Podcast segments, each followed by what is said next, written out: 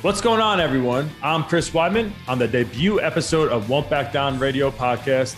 I'm joined by my friend and UFC bantamweight champion Aljamain Sterling ahead of his UFC 280 title defense. Plus, UFC featherweight champion Alexander Volkanovski joins me from Abu Dhabi to discuss being the backup for the lightweight title fight. Take a listen.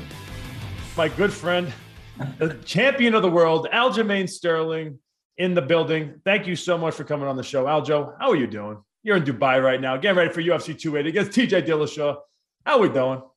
I'm doing great, man. It's it's an honor to talk to you on what's this, the first episode of your show. You are the first guest of all time. I feel In- special. it- it's in the history books. I feel special that I know you. yeah, we're we're we're good friends. That's awesome. How you feeling, man? So you're you're out in Dubai right now. I see you living like you know like a sheik out there. How's it been? What's it What's it like I- out there? I wish I was living like a sheik. I need to meet somebody. Um, I, I found this really nice uh Avent Aventor Aventador. Oh, It's a yeah, we're talking about a Lamborghini. Lamborghini.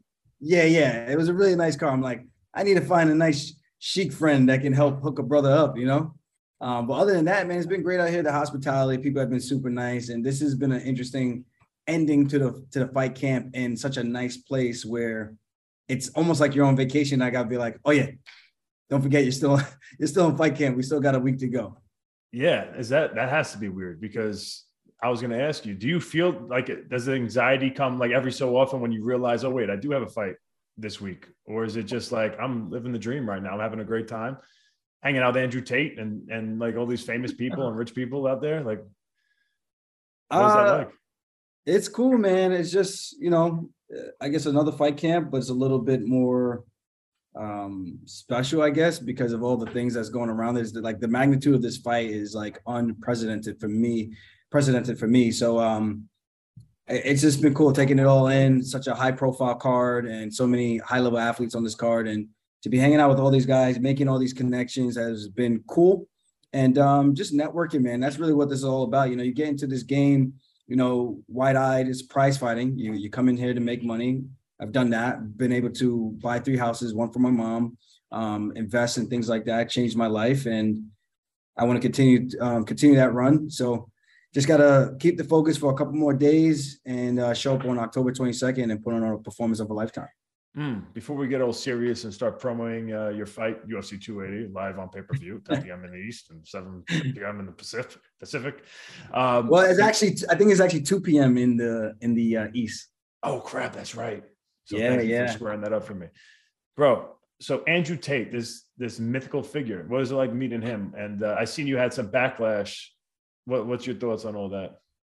you know the, the backlash was like um why are you taking a picture with him? But the most of the comments on the picture itself were positive i thought. At least i couldn't read through all a thousand plus comments. I was like this is crazy. Uh but it kind of it kind of broke the internet. Uh That's so i can only imagine yeah like my picture o'malley's picture and uh, leon edwards picture with him. Uh i guess we were all being crucified um for that. And some people were actually praising us you know? I, I do think he gets a bad rep. And I think the main reasoning for that is because of the way he says things. And when he breaks it down, it makes more sense. But the way he delivers it, it's, I see, I understand completely why people get upset. But people need to understand him and I are two different people. Just because I met the guy for a couple minutes does not mean that I think the way that he thinks and I believe in all the things that he believes in. Um, so I just want to make sure we're definitely clear on that. Uh, you know, so I, I gotta I have the utmost respect for females, of course. And I, got 14 plus siblings, um, s- sister siblings. I should specify that. And uh, for anyone to even think that I would ever uh, think about females in the late that he does is completely wrong, and they don't know me, you know. So, um, but other than that, I, I don't know much about the guy. So he's a spectacle, and he's a controversial figure, and he does it intentionally, and he seems to be good at it because everyone's up in arms about a photo. What's he doing out there? Just like hanging out, talk, taking pictures with fighters? No, I don't. I think he said he was out here on business. He said something like he's gonna be around here for about a month or so. Uh, him and his brother. Um, I don't know exactly what they're doing, but the guy apparently has a lot of money. I don't know exactly what his net worth is, so he gets to bring his Bugatti anywhere that he wants to go. Did he have a Bugatti? That's what he said. He flies it out. He said his for him, he brings his Bugatti everywhere. The same way, like we would make sure, like for kids, we'd make sure you have everything. For him, is making sure he has his Bugatti where he where he's traveling to, which is pretty fun. I mean, and this guy was a, I mean, he was a kickboxer. He was a pretty good kickboxer, right? Like a, maybe a really good kickboxer. I didn't really look into him. Yeah, me either. That's that's where I'm like people that think I'm like like nut hugging the guy. I'm like, dude, I, I don't know much about the guy other than his controversial takes. And I watched that five hour podcast because on with him and Patrick Bet David because I thought it would have been interesting just to hear more long form format um, interviews versus short clips that can be taken out of context and make anybody look bad. I've got clips that make me look bad, and I never even did anything with my like I'm talking about the Petr Yan fight, the first one, and it, the people assumed I was drinking. I didn't even drink, you know. So it's so easy to just take a clip and spin it into a completely different narrative, and um, yeah, I don't know how good of a kickboxer he was. I saw like a video. It didn't look the greatest, but um, I mean, it looked like he hit hard though because he put some guys down. But it was like clips, you know. So. All right, we're fighting TJ Dillashaw to defend your belt. I mean, I talked to you about this and how surreal it is for me, even just being your friend and teammate. Uh, because I remember watching TJ Dillashaw back when he fought Renan Barão. I don't know what year that was, but it was a bunch of years ago, right? What was that like 2015 or something? I think like 15 because I know he fought at at Boston. Yeah, he fought at the Boston TD against Dominick Cruz. I think in 2016 or 2015 when he lost the belt to Cruz. So it might have been 2014 or 2015. Yeah. Okay. But I just remember out of all the fights I've watched to date, that is one that stands out in my mind as like it was an inspirational fight for me. I remember leave, watching that fight, and the next day in training, I'm trying to like switch stances, orthodox southpaw, uh, punches the kicks into my takedowns. He was just very well rounded, very confident, did not get tired. He looked for the finish against a guy who was known as like the greatest of all time at that point. And to think of that guy that I remember watching to now think about my friend and teammate Aljamain Sterling that I've watched, you know, wrestle in high school, come all the way up to think not only are you fighting this guy and but also I really believe you're going to beat this guy. It's just crazy for my mind to really wrap around. What's yeah. your thought? Like, where are you at with that? What do you see in TJ Dillashaw? I see a tough competitor who's literally willing to bend the rules and stop at any stop at nothing, I should say, to to win, which we all seen that he got popped for what he got popped for, um, which is EPO, which is why he doesn't get tired. Uh, so people that don't know, um, wasn't USADA that caught him, it was the New York State Athletic Commission. He never came clean, he got caught. There's a difference. Um, but I see a competitor. That's crazy. Why did USADA catch him? I don't get that. I guess EPO is very expensive to test for, something along those lines. But I think the trigger for the New York State Athletic Commission was all the supplements on that video leading up to the fight with Henry Cejudo at the uh, Barclay Center. Um, so I think that's why they saw those all those pills and all those things on his table, and I think they went checked them out, and he got caught. You know, so that's crazy. Um, yeah, it's a crazy story. I mean, I didn't follow it to the T, but it's very interesting because his teammates only been saying it for years when he fought Garbrandt um, a couple years ago, and no one batted an eye or followed up with it. it. It was just like brushed under the rug. But here we are. Um, but yeah, I think he's a tough dude, tough competitor. I think it's going to be a great competitive fight. He's going to be there to win the entire time. You know, I'm I'm envisioning that I'm fighting the best TJ Dillashaw that there is, and um, I love how you throw be, the Dillashaw in there. Yeah, it's gonna be it's gonna be fascinating to see how this one goes. But I really do think I have the edge in every category and that's why we fight because someone has to be right, someone has to be wrong, and uh, we're gonna see who did their their homework better. You are you're a technician. You have a great fight IQ. I know you study these guys. Um, you're big into watching tape. Technically, what do you see that he does great, and where where, where do you see he has weaknesses? I think he does great. He just knows how to win. I feel like. I mean, the Sandhagen fight. I, I think he knew he couldn't outstrike Sandhagen so he blended into wrestling really well, held position where he needed to hold position, um, kill time, eat clock, very uh, strategical takedowns and placements within the rounds. And then when he got the takedown, got to his back, he held on. And then when he was able to let off a couple of strikes on the top position, he did that. And then he went back to control, and Sandhagen would roll or give up position again. So he would just follow suit. But whenever it was a striking affair on the feet, I felt like he kind of got pieced up. I mean, you can see it all over both their faces. I know he said that cut was from a previous cut earlier in camp or something like that. Um, but I think he just knows how to win, and I think he he does a good job of adjusting. He did a great great job adjusting in the fight with Dominick Cruz, and he adjusted in the first fight with Cody Garbrandt. and was able to catch him in that second round and knock him out after being badly hurt in that first round. So uh, I got my work cut out for me, but I, I think my vision and awareness is going to be key in this fight. Just making sure I'm dialed in, focused, um, tunnel vision, being aware of everything, not falling for any traps, and imposing my will, pressing him backwards. And when he gets over aggressive, put him on his ass and uh, put the hooks in, take his back, and send that guy home packing. There's been a lot of talk about the wrestling because he's like, you know, he's going with the. I was a Division One wrestler. Aljamain was a Division Three wrestler, and I know from being around you as long as I've I've been around you, um, that bothers you. It's like you have a chip on your shoulder with this D three D one thing, and what he's not taking into account, which I know, which I know about you, is that you started wrestling very late, right? Tenth grade, ninth grade, tenth grade, yeah. Tenth grade, started wrestling. To become a Division One wrestler at that point, I don't care how talented you are, it's very hard to do, right? It's mm-hmm. it's it's very late. But you become a Division Three wrestler, you do great Division Three. Then you've now been wrestling at a high level, even though it's in the practice room the majority of times against some really top Division One guys for I don't know how long you've been fighting now since you've been training. 2011 was my debut, so about 11 years. So you've been wrestling against, you know, in Division One wrestling room, you know, at the gym for 11 years. And people aren't looking at it that way. They just see what you've done in college, what he did in college, and then they just say, okay, he's the better wrestler. They're not taking into account that you put yourself in a position to wrestle one of the best at this time, Roman Bravo Young. And went on, you ended up losing, but by like two points, super close match that you were winning.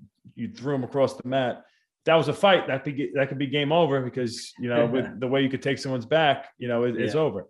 I mean, is is this the self talk that you're going through in your head to give yourself confidence when you hear this Division One, Division Three thing? Like, where are you at mentally when it comes to the wrestling aspect?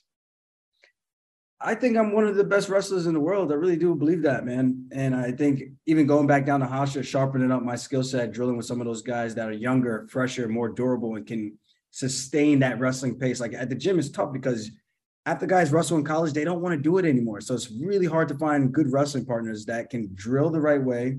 So when you have these young kids and you're keeping up with them, and I would argue doing better, um, I, I think uh, I think that speaks volumes. And I think the Roman Bravo, the RBY match, I think I lost by a point. And the sad part about that is obviously the guy's a stud. We've seen what he's done, two-time national champ barely cuts any weight. So he's a lot smaller than me. I had to cut down just to make the, the match fair in that in that regards, in regards to size. But uh, I hurt my neck, and Peter Yan had pulled out of that fight before I did, and I, I wasn't even going to pull out. I was going to just fight and just make it to the show like that. And I, I had to get cortisone shots and all these things. So it is what it is. But long story short, I didn't get to wrestle to prepare for that matchup. I just took the matchup, and I'm like, dang, if I actually had a chance to actually get in some kind of wrestling shape, that match more than likely goes my way, and I, I don't get tired going into that that third round, that that second period, you know. But it is what it is. Like losing to a kid like that, there's no shame in losing to a kid like that who's going to go on to do great things. Yeah. And uh, I think that goes to show how good my awareness, my wrestling ability is. And again, like you like you pointed out, I've been in these rooms with these other guys, and if he really thinks he's facing a D3 level wrestler, he's in for a rude awakening. And I can't wait to show him what chain wrestling and D3 wrestling power looks like. Yeah, and it's also it's probably the, the, craziest thing about it is just how fascinating it is that you put yourself in a position to wrestle somebody like that, knowing that there's a, I mean, what, what if you get thrown around and thrown around like a rag doll? It's like embarrassing, yeah. right? You're the champion of the world. Like you're putting yourself in positions that 99.9% of the people would never do because the if you win, which actually, I mean, in that situation, if you would have beat Roman Bravo Young, I mean, it's it's pretty awesome, but it's not like making headlines. It's not like winning a UFC fight, but it's pretty cool for the you know just for your own ego and just knowing where you're at. Yeah, um, the wrestling community loved it, man. They ate it up because they all said I was going to get teched, and they they said under two minutes he's getting teched, and yeah. it did not happen. They were even uh, Cael Sanderson, the coach, came up to me and said, "Do you have any eligibility left? El- eligibility left because you could still move?" I thought that was the coolest thing. I'm like, dude, you have no idea how high I hold you in the wrestling world. Me like too, you are the guy, bro. Yeah. You are the guy that was that was like my role model growing up was Cael Sanderson, man. Watching videos of him, he was so good. Uh, let's go into let's. I mean, obviously you're a part of UFC 280, which is awesome because you know you get a percentage of pay per view. So this is going to be an awesome night for you in every possible way. Um, what's your prediction on the Sean O'Malley and Peter Yan fight? Because obviously you fought you, you fought Yan. O'Malley hasn't really fought any of these top guys, and I know where he's jumping up and fighting. You know, fighting Yan. It's um, it's a really tough, tough uh, you know thing for him to step up that that quickly and that high up in the rankings. Um, but matchup wise, it's two stand up guys, I think, for the most part. How do you, exactly. what do you think? I think that's the key right there. It's a stand up matchup. Um, if Yan is smart, he's going to wrestle him a little bit just to throw uh, O'Malley off of his game. If he goes in and just straight up strikes with him, it's a it's a 15 minute fight, three rounds. It's not five five rounds. So the chances of, of O'Malley getting tired, which we've kind of seen in the past when he's gone kind of into that late third round, I don't think that's going to happen. I think he's grown. I think it's going to be a very competitive fight. I don't really know which way he's going to go. We don't know if O'Malley can take the punishment as much as he can dish it out. We know he can dish it out. He's super slick. He's got the skill set on the feet. He's got like legitimate talent um, and skills. I just don't know if he's got the meanness and toughness like Yan does. And I think that's going to be the difference and the, the deciding factor in that fight because I think it's going to be very competitive with the kickboxing. And uh, I can see O'Malley touching him up early, but with the range, the height, um, the lateral footwork. I think Yan struggles a bit with that. I think you saw that with my fight. Um, when people don't stand in front of him, gives him what he wants. It could be a little bit more of a difficult fight. So I'm looking forward to that one. I don't have the answers. I really don't know which way it's going to go. But based on what both guys have done, I would have to lean towards Yan in that one because I, I've seen him in the later rounds, and we all know he's durable. He could take a shot and he could keep on going. Uh, I feel like O'Malley and Sandhagen are, are kind of similar with their with their styles, length, and all that. Like, who do you think who do you think has a better stand up between those guys? Because Sandhagen would be like the closest lookalike to to O'Malley, and they had fought once before. Ah, man, that's an interesting one, man. I would love to see that matchup. Both really tall, lanky guys, both use their range really well and footwork. Uh, once switch stances a little bit more in Sandhagen, and he goes to the body and digs a lot more, where O'Malley kind of picks you apart from the top, and then he'll throw those spinning uh, head kicks, wheel kicks, and things like that. That would be a very interesting fight for sure. Um, and I don't know, I don't even know who has more more power in that one. Yeah, I was gonna say, like I've seen we've seen O'Malley knock people out, like a big right hand or whatever, and they just drop. Um, yeah. Uh, I mean, does does he have more power than like a Sandhagen? And is that going to be a difference? Like because Yan kind of moves forward, his hands are up, but there's gaps in there. Does O'Malley sit down on punches? And it's a little bit different than what he's experienced before. Yeah, I, I don't know. I, I think um yeah, it's it's it's a fun time for the bantamweight division. That's all I can say. Like there's so yeah. many good matchups for myself, for Merab. Uh, there's just so many fun fights, and I, I just hope that we get to see a lot of these fun matchups. Like like even for me, as a fan of the sport, I hope to see Rafael Assunção versus Dominick Cruz since both guys are older at the tail end of their career. Like that would be a fun matchup to see matchups like that. Jose Aldo versus Dominick Cruz should have happened. Um, Dominick Cruz versus Frankie Edgar should have happened. You know, like like these matchups, I'm hoping that we could get something where we could where we could have like a Nate Diaz versus Tony Ferguson type of um, event before it all fizzles out and then these guys all just disappear. You know, mm. these are the great what if factors in in this bantamweight division. So, yeah, there's a lot of good fights. There's a lot of potential with both these matchups. I don't know between O'Malley and Sean, O'Malley and uh, Yan, and then Yan, not Yan, uh, Sandhagen and O'Malley. And you got Chito, another tall framed, lanky guy. So it, there's a lot of fun matchups. I, I really don't know which way those matchups will go, though. It's it's going to come down to just who can impose their game plan. I think it's come down to a game of inches, and sometimes it's really just in the moment. Like it, get, like if they fought ten times, who would win the, the majority of the times? I really don't know. And yeah, bro, this division is stacked. And guess who the king is? It's you.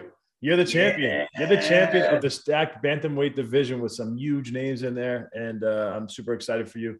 Uh, we are going to wrap this up now, man. I really appreciate you taking the time. Tell Rebecca I said hi. I know you're picking up from the airport, and uh, you know I'll be talking to you throughout the week, obviously. So, uh, but I appreciate you jumping on, man. My first guest of the new Won't Back Down radio show.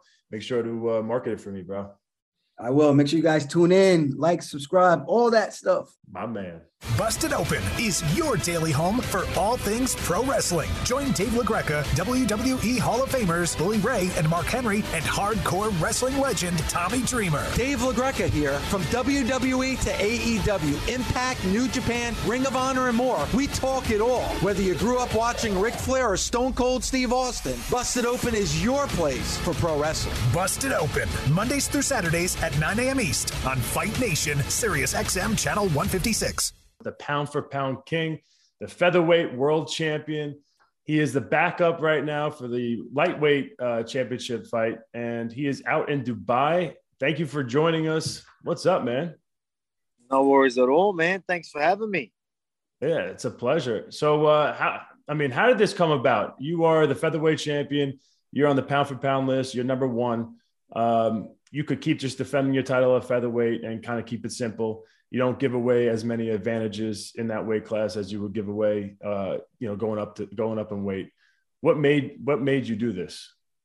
Oh man, just uh, you know, obviously, a goal of mine was to be you know champ champ, get that lightweight title as well. You know what I mean? So that was something that I wanted to do. I've been wanting to do it for a while, but the type of guy I am, I want to be able to earn that opportunity uh, rather than just uh, you know just rather than it be given to me. So I waited till you know, I've defended, you know, quite a few times. Waited till uh, I can sort of uh, leave uh, the not leave the featherweight division, but I wouldn't even say put it on hold. I don't think I'm putting it on hold, but I waited till now, which I think is a great time uh, to to move up and uh, you know fight for the lightweight title. So the thing is with me again, I want to do it quickly. I ain't getting any younger, so I was just man, I need to get in there. And you know, I was obviously injured from my last one, from the last fight, but I knew I could get ready in, in enough time, and I didn't want anyone else to take this opportunity away from me. And because I want my next fight to be at lightweight, so I'm putting myself in this position. So you want your next weight, next fight to be at lightweight? Is that? Do you see yourself going back down to featherweight at some point, or you think lightweight is kind of where the, your future lies? I definitely feel. Uh, I definitely uh, want to go back to. I want to do both. So I'm still want to stay champion by both divisions. A lot of people you know might think that it can't be done, but you know I've proven that I'm I can be active. Uh, you know, many times, uh, especially with my last fight, even with Max. You know, three months after I fought a zombie, that was a tough fight. You know, it's a, a lot of people thought tough matchup. Not many people want to just to get back to back with guys like Max Holloway. But for me, I want to be active. Again, I'm at my peak uh, right now, so I want to make the most of that. And another good example to show how serious I am about being active is how long ago was it when I, I thought I had a broken hand? I broke my hand against uh, Max Holloway, and I'm still uh, managed to be ready for, for this event, which uh, you know a lot of guys wouldn't even be ready to defend their own belt or or do anything. I, I consider this very very active, and for me to do this coming off surgery, I think is uh, proves my point anyway. Proves my point that I want to be active and I want to you know when I get uh, both belts, I want to keep both of them busy it also shows that you you're putting your ego to the side. I mean, you're you're the pound for pound king, and right now you're in Dubai. You're weighing in for a fight that I mean, most likely won't happen, and you're you're considered a backup fighter right now. And I don't. I'm pretty sure that's never happened in the history of the sport, where a champion comes in, flies across the across the world to just be a backup fighter with the potential of possibly fighting that night, but obviously low percentage chance of happening. Uh, but now is it is a guarantee that you would be fighting for the lightweight championship now because you're doing this? Oh yeah, I'd say so. You know what I mean? Like uh, I haven't got it written, um, you know, on paper.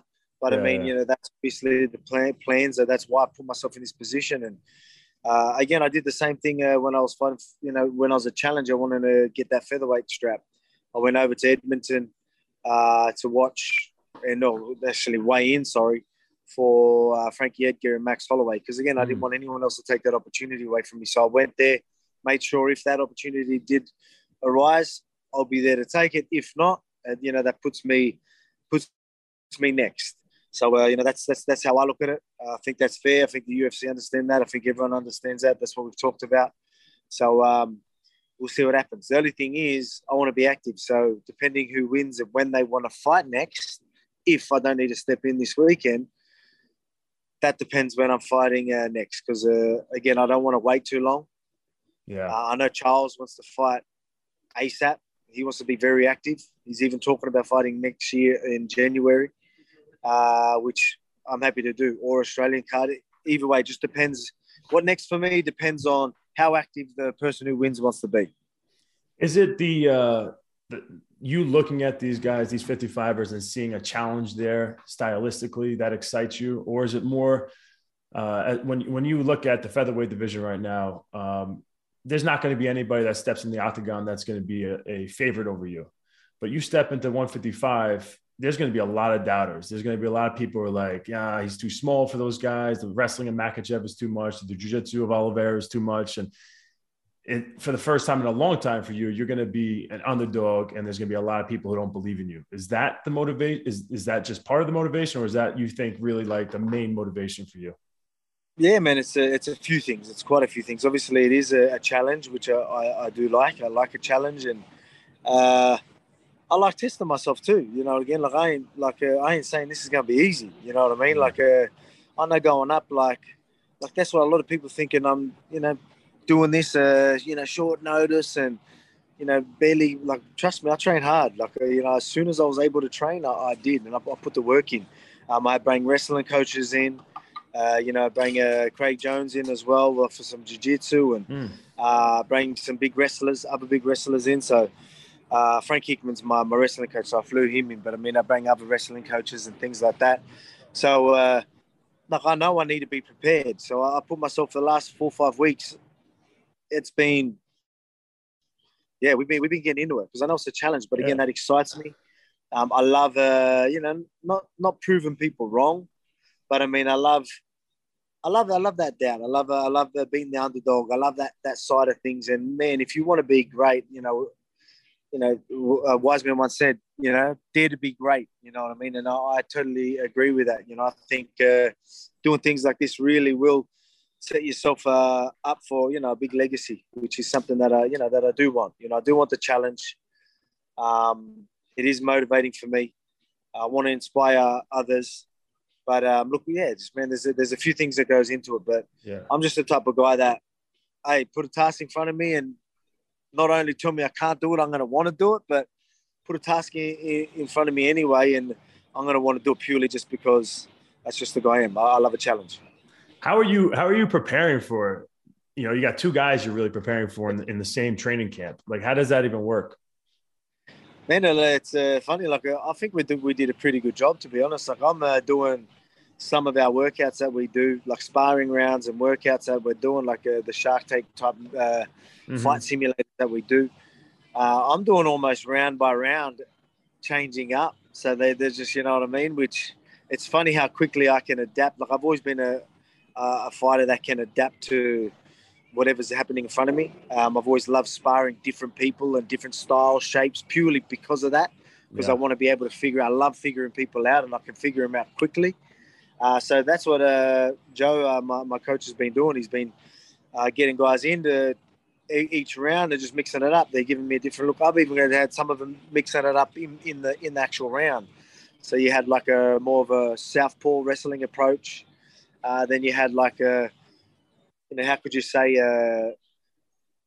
Uh, Charles is almost like a Muay Thai. He's got a lot more upright. Come aggressively comes forward you know, trying to draw some of those shots out of it so he can land some himself.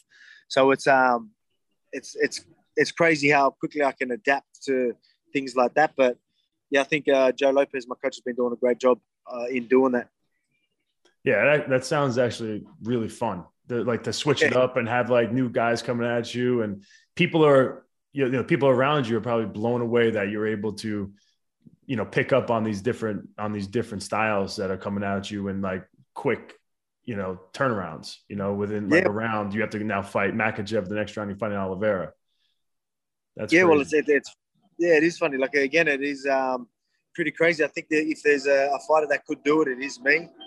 So, uh, like, uh, again, I, proved that I can make a, adjustments mid fight uh, pretty quickly.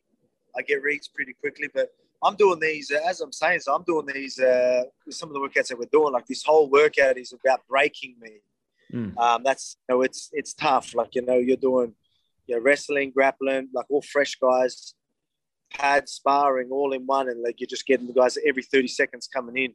uh, mm. to really put it on you. So you can imagine, like uh, you're you're fatigued, uh, you're mentally fatigued. You know what I mean? And then all these different looks are coming at you.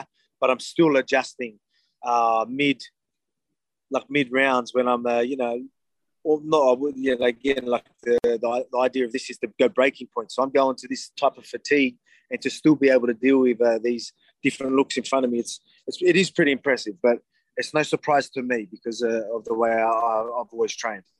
Yeah, I could see the the uh, like the fact that you want to stay super busy. You get an injury, you have hand surgery, and you do not want to just be laying down on the couch and let your skills just slowly fade away and your age go up and up, and you try and make the most of it. When you look at these, when you look at these guys, Oliveira and Makhachev, who is the better matchup for you? Like, what do you think is the easier fight?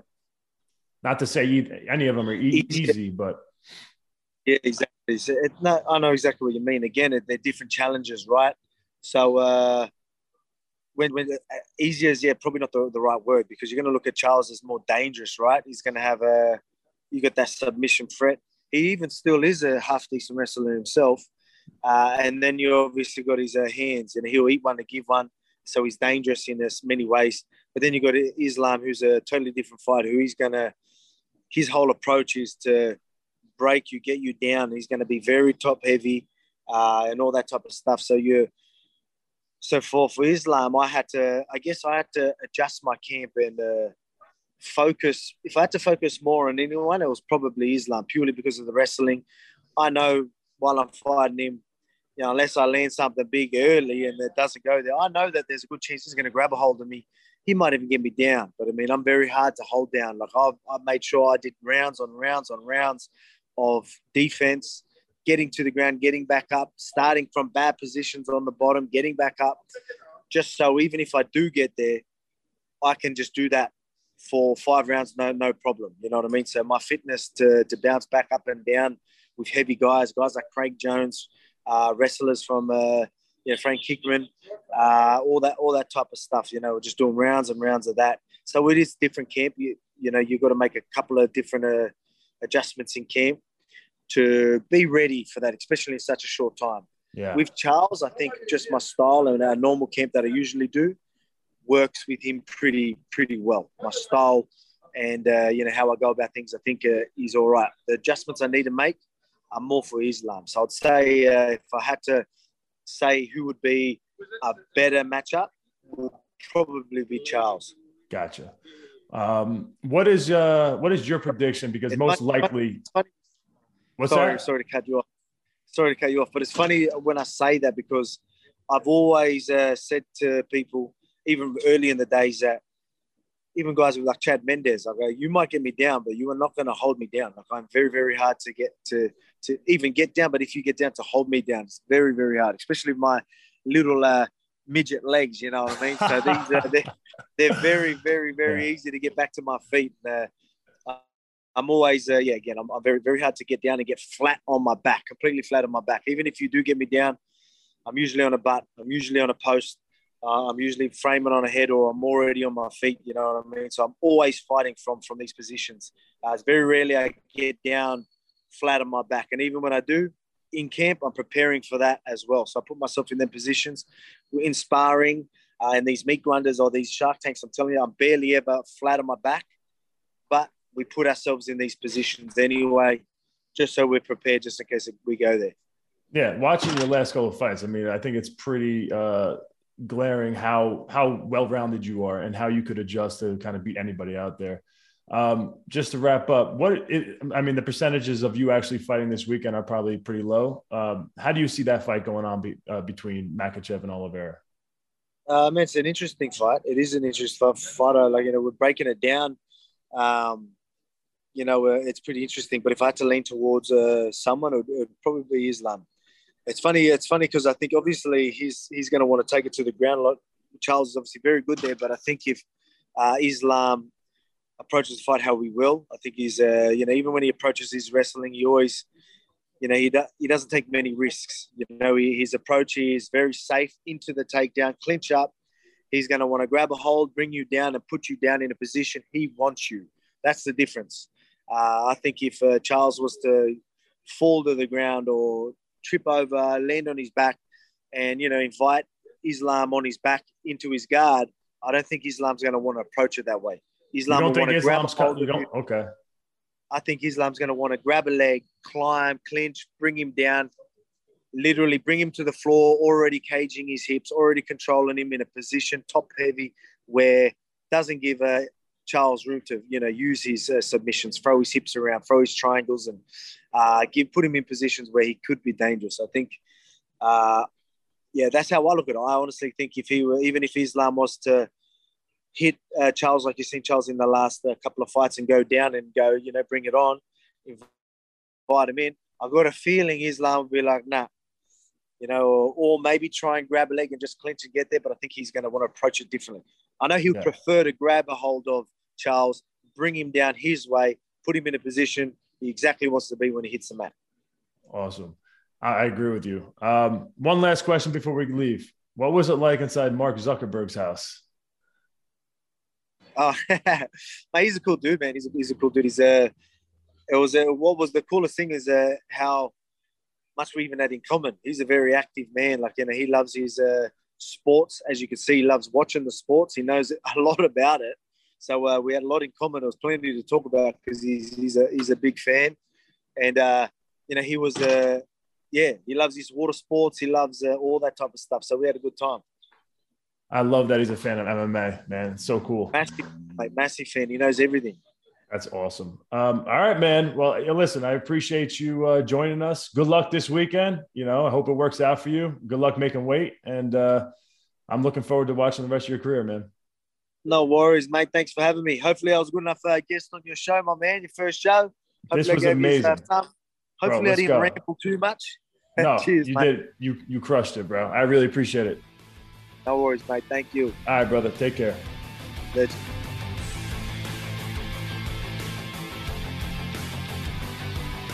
MMA on SiriusXM is part of the SiriusXM Sports Podcast Network. If you enjoyed this episode and want to hear more, please give a five star rating and leave a review. Subscribe today wherever you stream your podcasts. Plus, catch Won't Back Down Radio, Unlocking the Cage, and MMA Today on SiriusXM Fight Nation Channel 156 and on the SXM app.